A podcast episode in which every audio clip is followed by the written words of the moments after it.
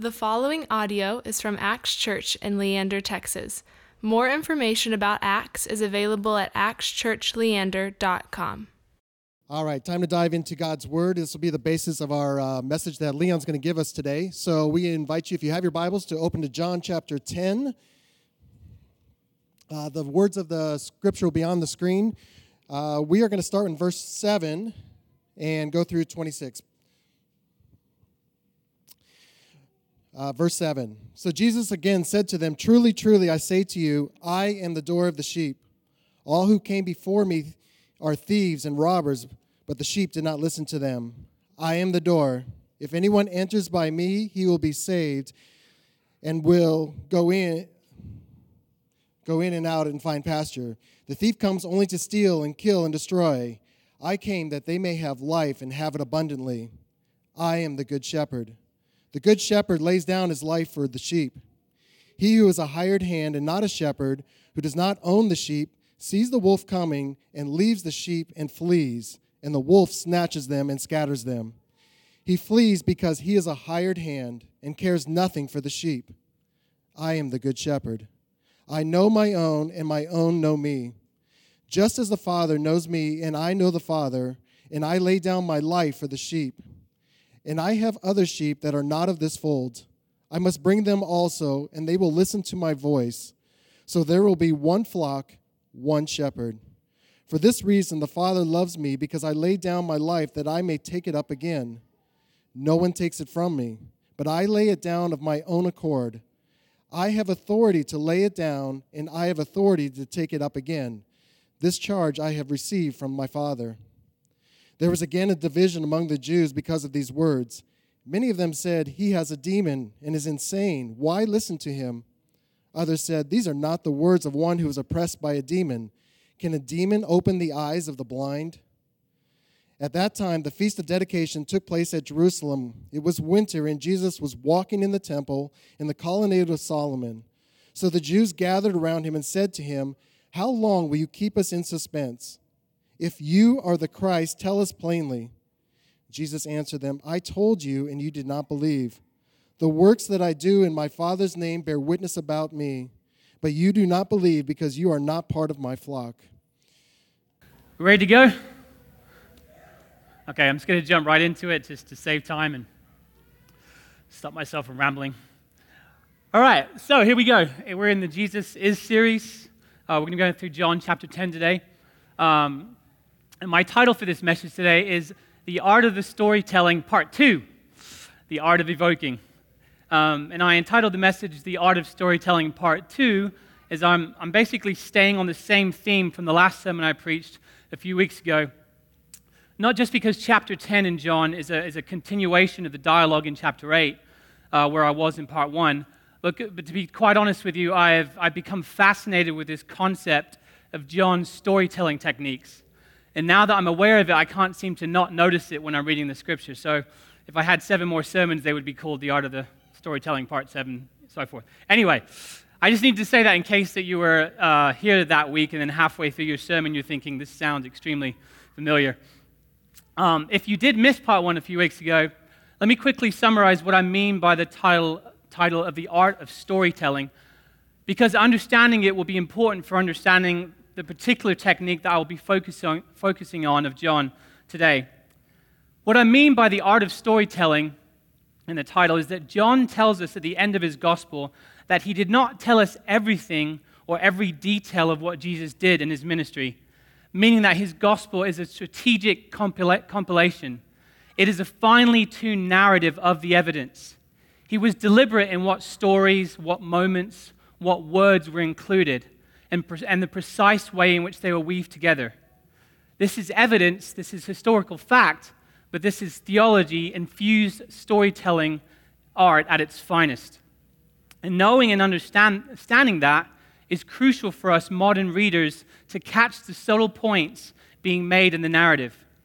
So, now moving on to this week's sermon to get into part two the, uh, the, regarding the art of evoking and regarding the Good Shepherd. Now, I'll be honest with you, it would have been much easier to take this chapter I was given with its very relatable language and find a more allegorical way to, to talk to us modern hearers about Jesus being like a good shepherd to us in our lives. And even with shepherding being in the distant um, agricultural imagery of our culture, it still resonates with us to some degree. It is a very, it's very relatable, it's a very relatable image, and indeed one that God wisely and providentially has used in the scripture. However, when paying attention to the unique art of storytelling that John uses, you will note that, I, that these I am phrases in John are not used as a simile. Jesus is not like a shepherd. He states he is the good shepherd. John is not simply choosing a relatable image to use as a metaphor to convey a character trait about Jesus to his immediate hearers. Rather, he shows Jesus deliberately evoking memories and feelings in his immediate hearers by using word, images, words, and titles connected to a pre existing narrative. He's evoking. To evoke, what does that mean? The dictionary says it's a verb, it's um, to call up or produce memories or feelings. So, to give a thoroughly Texan illustration of the art of evoking, I, I, I made a short scenario that you guys will have to follow along with me. Now, I realize in this scenario that I, am, I will be making some extremely wide generalizations about all of my, um, all of, about everyone, about Texans in general, so forgive me. The rest, of the world could relate to this if we can't. Um, but you live in Texas, so that's, I'm sure you, will be able to figure that out. So imagine with me, if you will, a very, very unlikely scenario, but a horrifying scenario nonetheless. Just imagine, my fellow Texans, that say in 200 years from now, that the rest of the known world, in a sad digression into radical secular humanism infused socialism, finally gets fed up with our Second Amendment loving, barbecue pit smoking, Shiner drinking, God and country, freedom loving, independent, Lone Star State, Texas spirit. And in unity, turns on us. And we are, and I said this is highly unlikely, but for the sake of the illustration, bear with me, we are taken captive. Our barbecue fits, pits are confiscated. I know, bear with me, bear with me. Our shotguns, our AR 15s, our revolvers confiscated. Our big Ford and Chevy trucks taken and melted into material for Toyota, Toyota Priuses. our Yeti coolers full of deer meat and Shiner taken and recycled. The game of horseshoes banned. Cowboy boots outlawed. And all of us enslaved. Subjected, occupied by foreign West and East Coast troops, and driven into prison camps to a pitiful life of forced labor. And over time, as unlikely as it is, we slowly start to lose hope and remembrance of that Texas identity. And in the midst of this morbid settlement with enslavement, in the midst of that, one brave soul, in a moment of desperation, with his last remaining hope, steals a can of spray paint climbs to a high place of vis- visibility in the camp, knowing this will mean the end of his life. He starts to paint on a wall that all would be able to see. The commotion begins as he starts to spray paint words, as an army of guards rush to arrest him. He scrambles to finish, but the myriad of guards block the view of what he wrote. The guards rush the man and tackle him down to drag him away. And as they drag him away, the crowd watching this whole tragic scene finally sees what he had spray painted on the wall an image of a cannon, and underneath it, the words, Come and take it. this would be the art of evoking. Using words and imagery to call up or produce memories, feelings, drawing people back to the feelings associated with the original story in order to make a connection between the current event and the event in the past. Everyone with me? It appears that this is exactly what John's gospel is showing us that Jesus is doing in his dialogue with the Judeans with this shepherd language. He is using the art of evoking. But if we don't know the original story he is connecting to, we will be unable to see the devastating poignancy of his words and end up simply making flannel board illustrations of Jesus petting sheep. So, how did I even come to this idea regarding the art of evoking, evoking when given this chapter? Well, I was primarily prompted because of something that stood out to me in verses 22 to 25 of chapter 10. It says this It was the feast of dedication in the temple in Jerusalem. It was winter, and Jesus was walking in the temple in Solomon's porch. The Judeans surrounded him. How much longer are you going to keep us in suspense? They asked. If you are the Messiah, tell us plainly. I told you, replied Jesus, and you didn't believe. Tell us plainly. Stop beating around the bush. Just say it. That's, this is what they're asking him. To which Jesus' only response is, I told you, and you didn't believe. So, why does the reader want to immediately go back in the story a bit, flip a few pages back, and see where Jesus says plainly that I am the Messiah? The thing is, he hasn't told them plainly as far as the exact linguistic format that they want. However, as we look deeper at our text, I believe that we will see he has indeed told them plainly, yet he has done it by the art of evoking. So we're going to dive into this chapter and see three ways that Jesus did tell the Judeans who he was by using the art of evoking. And we will see in this, in this uh, study, one, how he evoked by location and season. Secondly, how he evoked by title. And thirdly, how he evoked by signs. Now, I'm going to take some creative liberty here and jump around a bit in the chapter rather than go in order, just because there's a lot of things going on in the whole of chapter 10 and uh, I'm going to do it in, in, the order that we will be best to make, for making the point.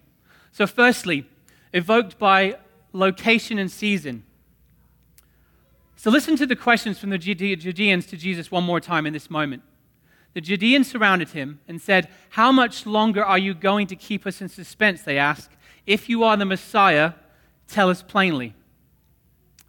As we look at this pointed question from the Judeans, we have to pay attention to John's big flashing red, red arrow pointed at the text right before this question. Now, of course, your Bible doesn't have a physical big red flashing arrow saying, Look here.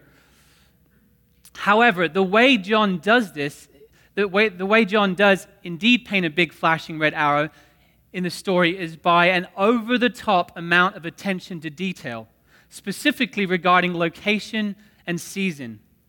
I note how much in this next reading, how much detail John gives to something that's seemingly insignificant. He says this It was the feast of the dedication in Jerusalem. It was winter, and Jesus was walking in the temple in Solomon's porch. That's an immense amount of detail. Now, as we start to become more aware of the art of storytelling within John, we should look at that amount of detail in that sentence and know that it's not there without reason. John is strategically selective and does not just waste words just because that's where this scene happened to take place and the season it happened to take place on. John is deliberately trying to tell us something important about the location, and he is painting a big red arrow and saying, Important, important, pay attention, connect the dots, make the connection, see the significance of what's about to happen. So, let's get into this just a second. The festival of dedication. It's probably known better to most of us as, and I hope I'm pronouncing this right, uh, Hanukkah. It's the thing that the Jewish people do when we're celebrating Christmas. That's probably how we would know that. Let me just give you a little bit of detail about this, about this moment, though.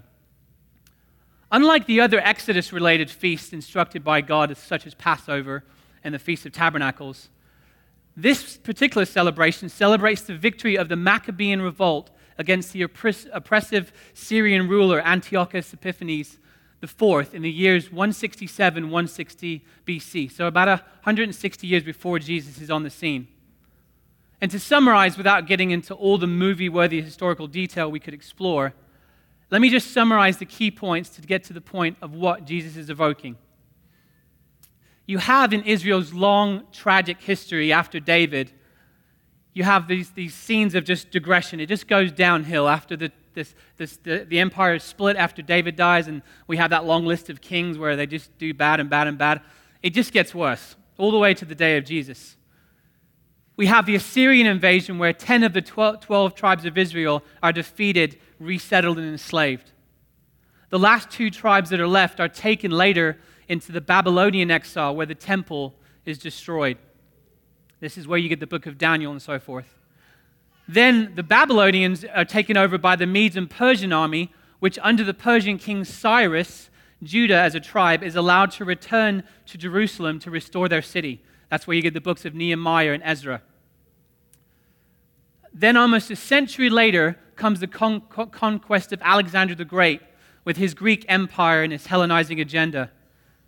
And now, in the midst of that, after Alexander, he dies unexpectedly, and now his massive empire is split between the Hellenistic states, one of which would eventually end up in the hands of the leader of the Seleucid Empire, Antiochus, who owns that area of Egypt in, the, in, in, um, in Jerusalem. Now, Antioch, Antiochus had uh, occupied the land of Israel and instituted a, a, series of repressive measures designed basically to force the Jewish people to abandon their observance of, of Torah. It's kind of going back to my moment. It's, he's basically banning the cowboy boots, banning the country music, getting rid of Shiner Bock. That's what he's doing in a more, much more uh, sickening way, to be honest, if you read First Maccabees. His aim was that they give up the practice of circumcision and, that, and their distinctive food laws and, all, and, so, and, and make them accommodate themselves to Hellenic culture. Antiochus is so cruel and tortuously forceful, though, in his measure that it rouses up a group of Jewish resistance fighters. And in a seven year revolt led by Judas Maccabeus, against all odds, the Maccabeus army successfully defeats the imperial power, and they reclaim the temple and they rededicate it to the worship of the one true God of Israel. Thus, we get the, the concept, I mean, we get the festival of dedication. It was a rededication of the temple after this victory. And they have a brief period of national independence. However, by the time we come to Jesus' day, this was only a nostalgic memory. It's kind of like um, I just went blank of one of my favorite TV shows. Not that one, the other one. Zombies. Come on, help me out, people. Walking Dead, yes.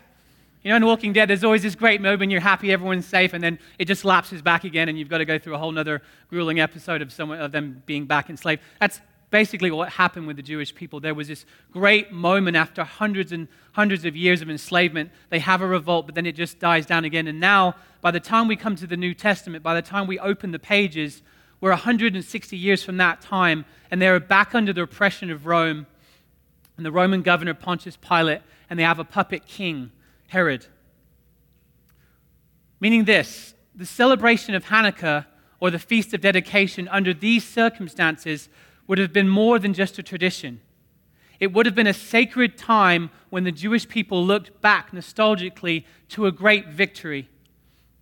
It was their Thermopylae. It was their Battle of Gonzales. And every year, under foreign and repressive rule, it would have fueled the hope of future liberation.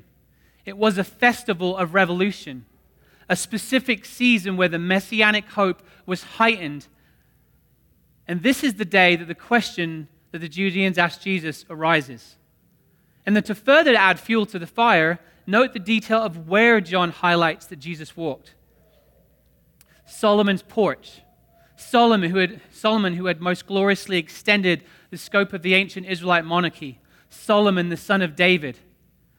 So Jesus has simply by choice of location of where he cho- chose to stand, and on the day he chose to stand, evoked certain memories, stirring up images and incited passions connected to Israel's narrative.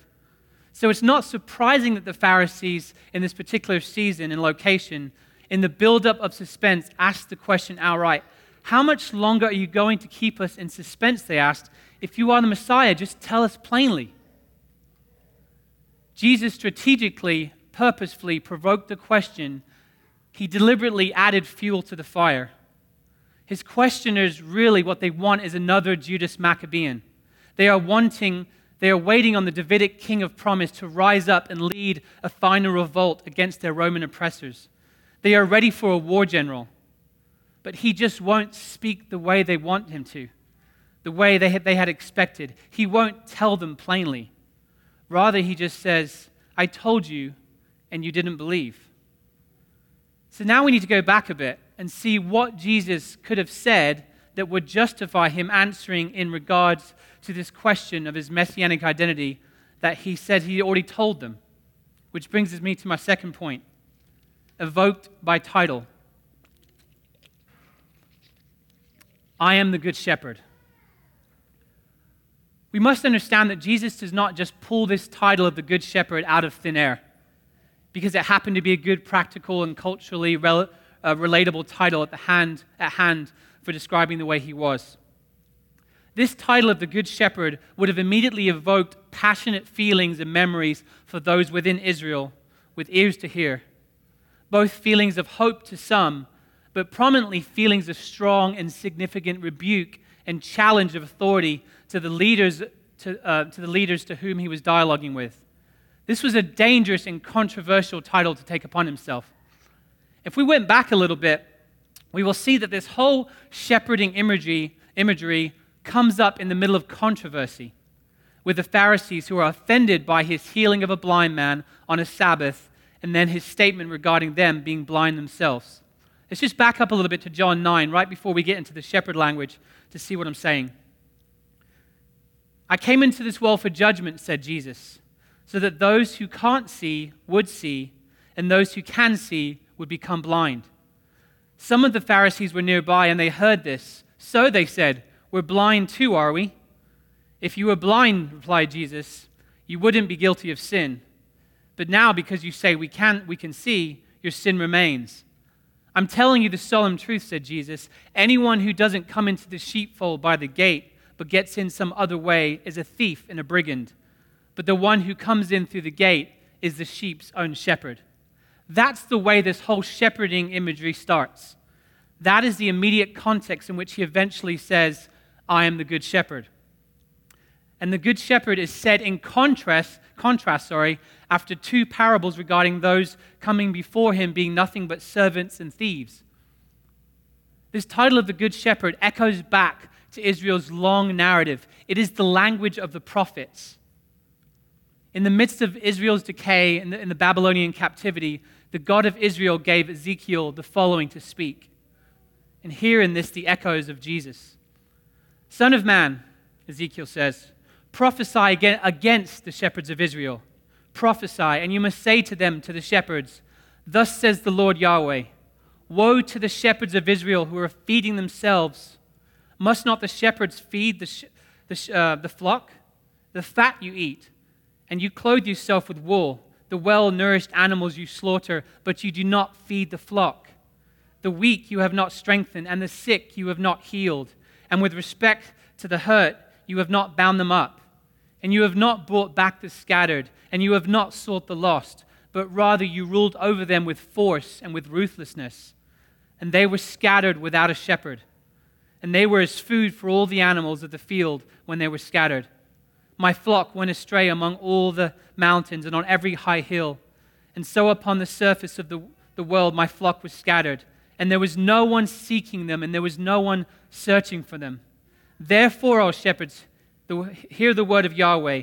As I live, declares the Lord Yahweh, surely because my flock have become as plunder, and my flock became as food to the animals of the field, since there was not a shepherd, since my shepherds have not, my, have not sought my flock, but the shepherds fed themselves, and they fed not my flock. Therefore, O shepherds, hear the word of Yahweh.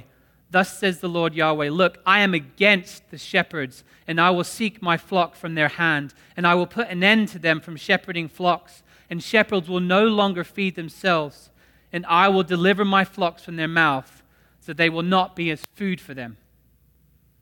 The shepherding language and imagery here was a direct rebuke to the leadership of Israel.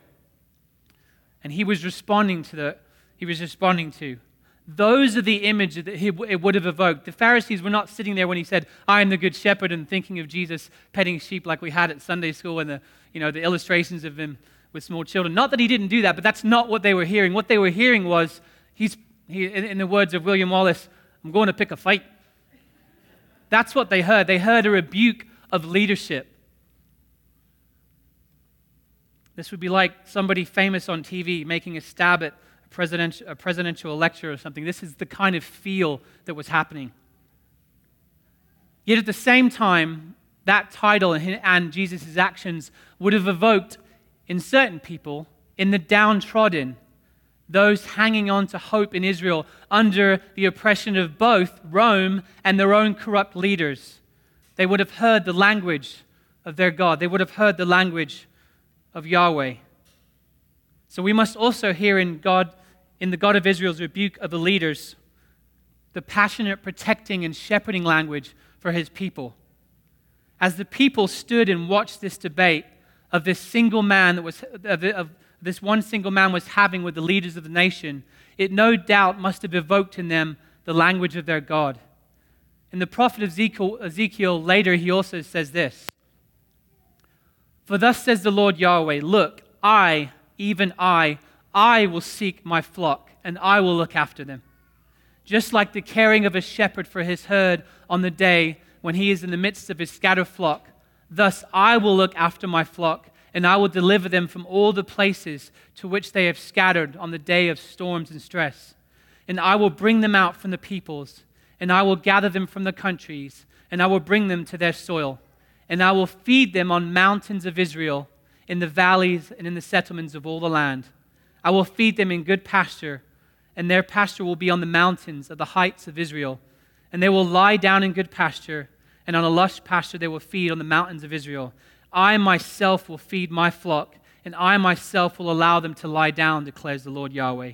I will seek the lost, and I will bring back the scattered, and I will bind up the one hurt, and I will strengthen the sick, and the fat and the strong I will destroy, and I will feed her with justice. This language of Ezekiel brings me to my third and final point that Jesus evoked by signs. At the end of this whole passage in John chapter 10, the Pharisees, after all the Pharisees still unbelief, unbelief, that even after all that Jesus has evoked, he makes one final appeal to them. He says this If I'm not doing the works of my Father, don't believe me. But if I am doing them well, even if you don't believe me, believe the works. That way you will know and grasp that the Father is in me and I am in the Father. What signs has Jesus been doing? What signs is he, is he referencing that would attest to him being the Messiah, the king that they were waiting for? Again, we have to go back to the original narrative. Listen to the source of the echoes we read later in the Gospels. Listen to the passage I just read. Listen to what Yahweh is speaking through the prophet of Ezekiel to the leaders of Israel. And listen and listen i want you as you listen i want you to, to see now on this day who it prefigures to you.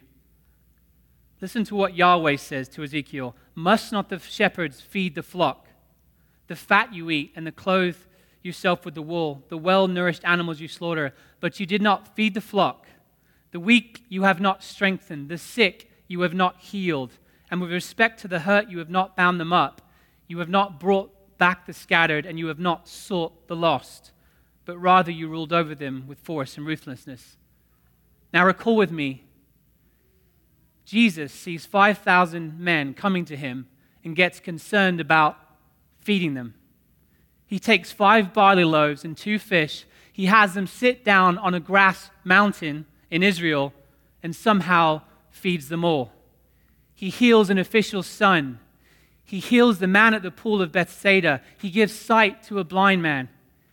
He is feeding the flock, strengthening the weak, gathering back the scattered of Israel. He is seeking the lost, those the rulers had written off. He is healing the sick, binding up the wounded. He is doing all the things that the God of Israel rebuked the leaders of Israel for not doing.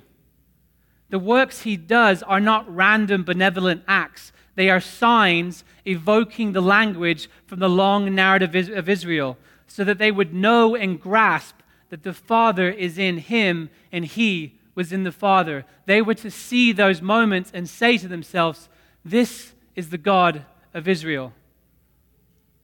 Many people say that there's no, if Jesus doesn't say, I am God, I am Israel, they don't see anything. But you see, if we don't know the narrative, we don't see the images, we won't, we'll be defending that Jesus was in fact divine, Jesus was in fact divine. It's already there, but it's secretly in the narrative.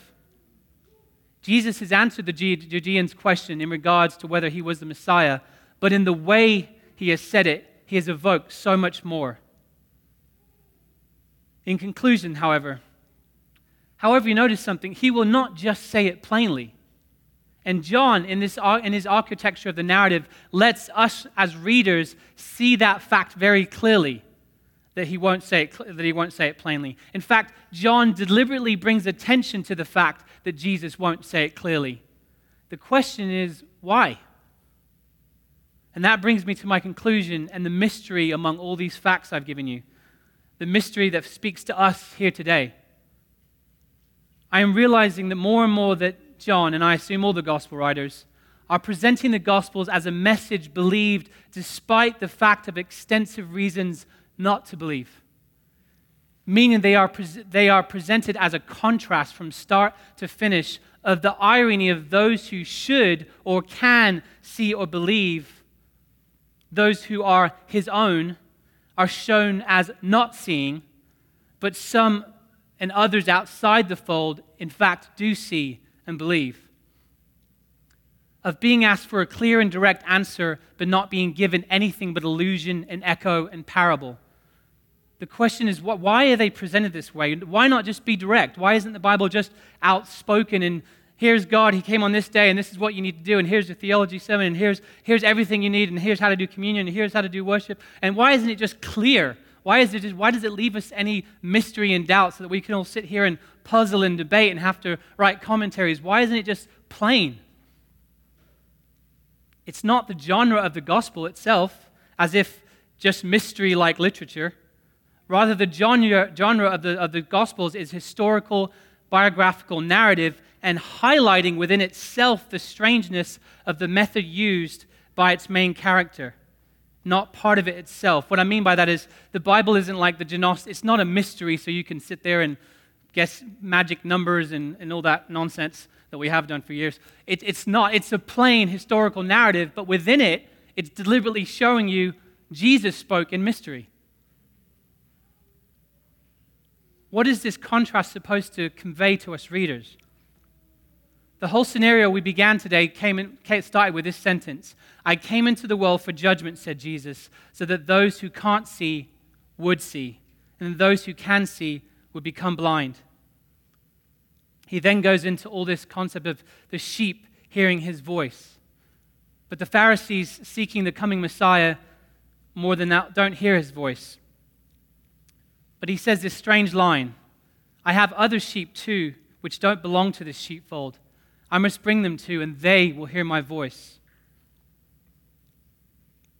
I'm going to skip ahead here because we're running out of time, but let me just wrap this up by getting to the point I'm trying to bring to today. As foreign as we who sit in this room, as foreign as this story is to we who sit in this room today are to this narrative, something in the story of Jesus evokes something in us from those from academic depth of insight to someone straight off the street that hears a simple gospel message. It evokes some response in us. We hear in the message somehow the voice of a true shepherd, the voice of a real king. We hear in the message somehow the voice of the God of Israel calling to us who knew him not. His sheep hear his voice. Over 2,000 years of confusion and scrutiny over this story, its documents, its translation, corruptions and battles, heresies followed by creeds, new scientific data arising, new skepticism, cultural hated and questions, and millions of reasons for skepticism and abandonment of this confusion, yet educated, uneducated, Westerners, Easterners, growing up in church, having no experience at all, those rebelling from man made corruptions in its name those regarding theology as a Western comfort, and then those persecuted in the church in the East under threat of death. From every walk of life, from every nation, his sheep hear his voice and they follow. We are about to take communion in a moment, and we normally start with this moment of silence. And I know that we often use this time for reflection and for confession of personal sin, and those are no doubt essential. But I really feel today that it might be good for us to just close our eyes and reflect again upon the wonder in case we have slowly forgot that we are all here, all of us, because in some way we heard the voice of the shepherd. We recognize the sound of his voice in the story somewhere along the way, and we must keep listening to his voice lest we astray and become strangers.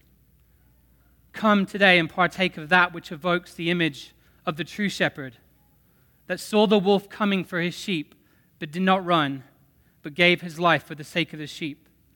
Come and partake of that which makes us all one. There is one flock, and there is one shepherd. Thank you.